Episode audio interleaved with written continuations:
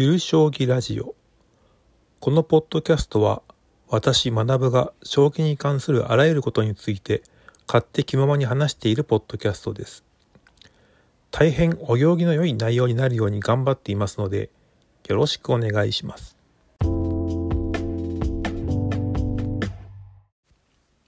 はいそれでは第52回を始めたいと思います。今回はお隣囲碁界の衰退についてとかお話ししようかなと思います。今週は木の初めということもあってか将棋界の話題がたくさんありました。ですので将棋界の話題をざっと触れた後今回のテーマである囲碁界の衰退の話をしたいと思います。ではここ1週間で挙げられた話題ですが7件ほどですかね。1つ目は、えー、佐藤康光会長が会長職を退くという件です。代わりにと言いますか、えー、羽生善治九段が、えー、立候補してますね。ですのでまあおそらく羽生さんが会長職を引き継ぐっていうまあ話になるのかなと思います。はい。2つ目、えー、嬉野流が増田賞を受賞。えー、これねその対嬉野流が苦手な私としてはまあ嬉しく嬉しくないと言いますか。いやアマチュアがその増田賞を取るのは全然いいんですけどね今後対局で出てきたりする率が上がると思うとちょっと憂鬱かなと思います。厄介なんですよね。特に強い人が指す嬉野流っつうのは。はい3つ目。アメバ2023のエントリーチームの顔ぶれがベテランに占められていて、えー、なんやねんっていう、まあ、話ですね。えー、昨日、まあ、見てたんですけどもまあ古賀新五段はまあ若手でいいんですけどその他勝ち上がってきたのが合田九段と行方九段っていうベテランもベテランのいいとこが、えー、予選からだから6連勝したのかなして上がってきたっていうね、青島六段が勝ちなかったのはよくわからないけども。何でしょうかこの若手の頼りなさというか。うーんまあ一発勝負ってこともあるんで一概には言えませんけどそれでもねえ合田九段と行方九段ってどうなんやっちゅうま話ですよ。いや別にいいんですけど。で4番目は、えー、外国籍棋士のカロリーナ女流初段が引退したという件ですね。まあこれはまあしょうがないっていうか今現在ヨーロッパで生活されてますし結婚もされてるのでまあ日本に戻って対局っていうのは難しいでしょうから引退も仕方ないのかなと思いました。まあせっかくのね外国籍の棋士でしたけれどもはい。じゃあ次5番目。まあ第えっ、ー、と名人戦第1局。後手藤井聡太六冠が完勝と。渡辺名人が「えぐいよな」とつぶやく。件ですね。まあ渡辺名人の気持ちを推し量るにまあそうつぶやくのも仕方ないか。ってぐらい藤井聡太さんのなんだろうな手の見え方とか指し手とか組み立てとかバッチシだったので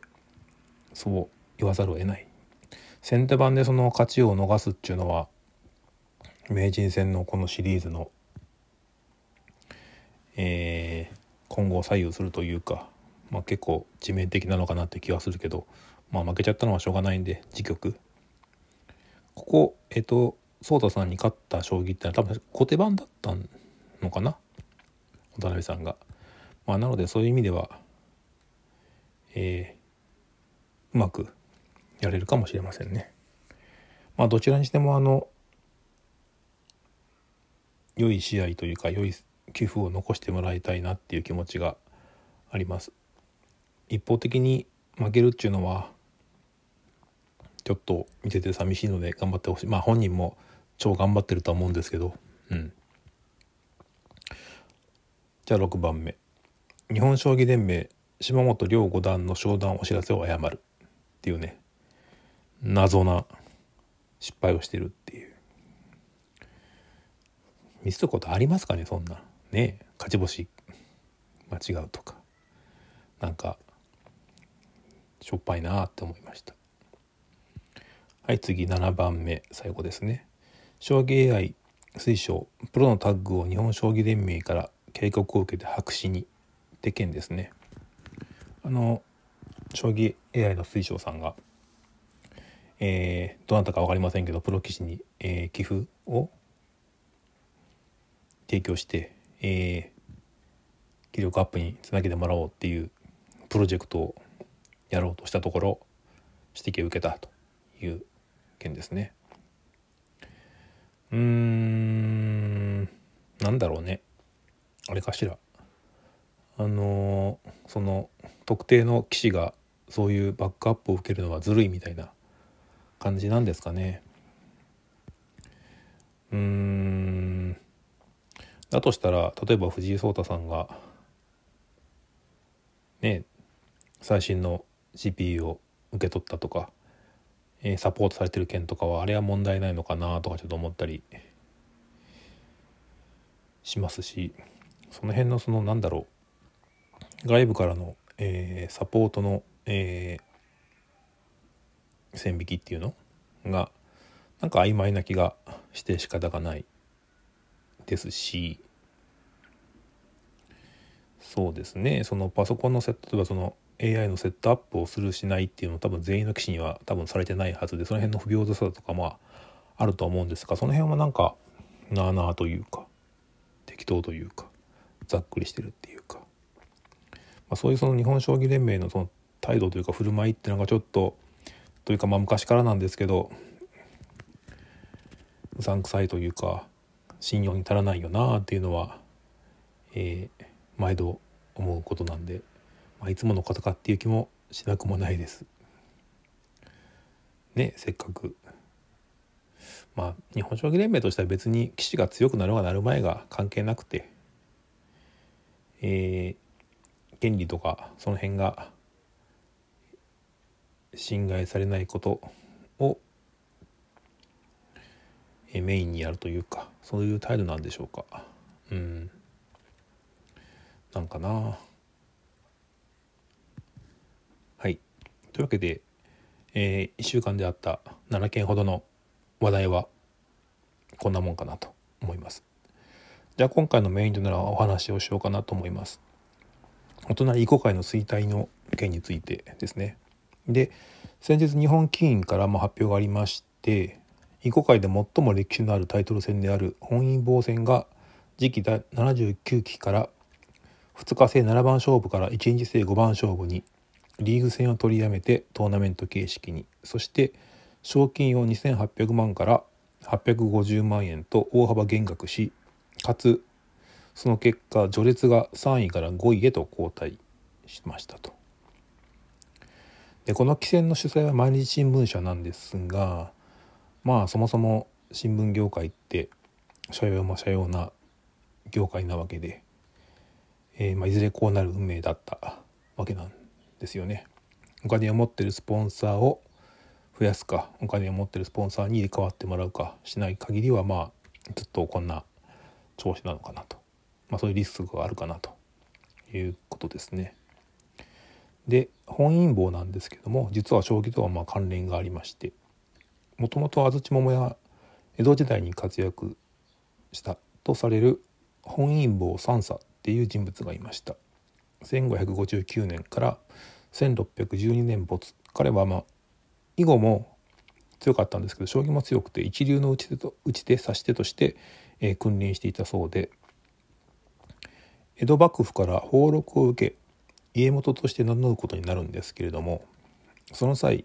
囲碁の方はまあ本人が本人坊として名乗って将棋の方はですね大橋宗家に譲っています。で、えー、またこの将棋の寄付の最古のものっていうのがこの本因坊三佐と大橋宗家の対局だったはずですね。で以降その本因坊っていうのは囲碁4家元から最優秀の打ち手が名乗るっていう名称になります。で以降、まあ、将棋と同じように1938年昭和13年に本因坊秀才かな？が引退の時にその名跡を日本棋院に譲渡して以降家元制から実力制に変わったとこの辺はちょっと将棋界と似てますよね。まあというわけで業界において一番歴史のあるタイトルが今回のようにお金が足りないってことで序列を落とす羽目に、まあ、なってるんですよ。でこれ日本将棋連盟も他人事じゃ当然なくて、まあ、なんといってもタイトル戦の規制の取材は将棋界も、えー、新聞社が大半ですからね、まあ、運がいいのかどうか将棋の方は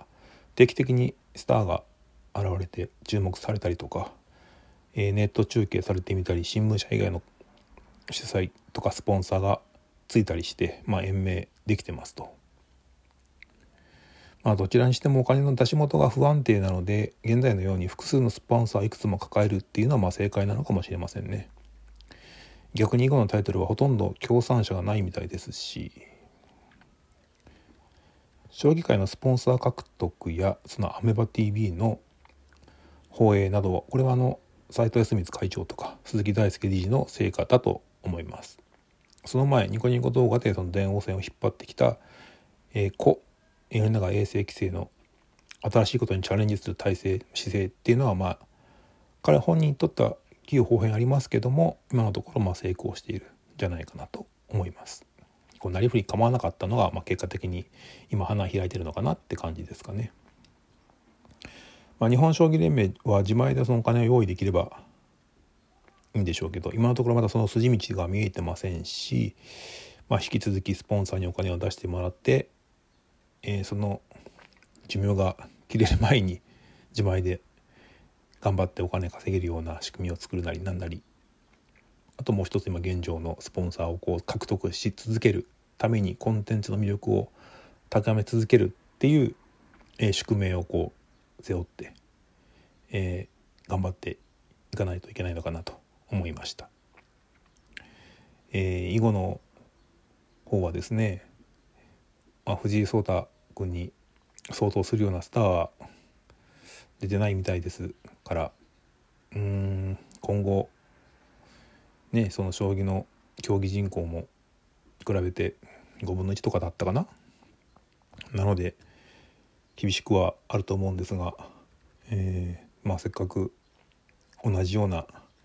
えー、経緯で家元というかね本因坊と名人両方、えー、歴史があるわけなんで是非なんとかうまく、えー、延命延命というかあのよりなんだろうな他の方に遊んでいただけたり、えー、見ていただけるような、え、環境が作れるといいなと思いました。小学生の感想ですいませんけどそう思います。はい。今回は以上となります。ご視聴いただきありがとうございました。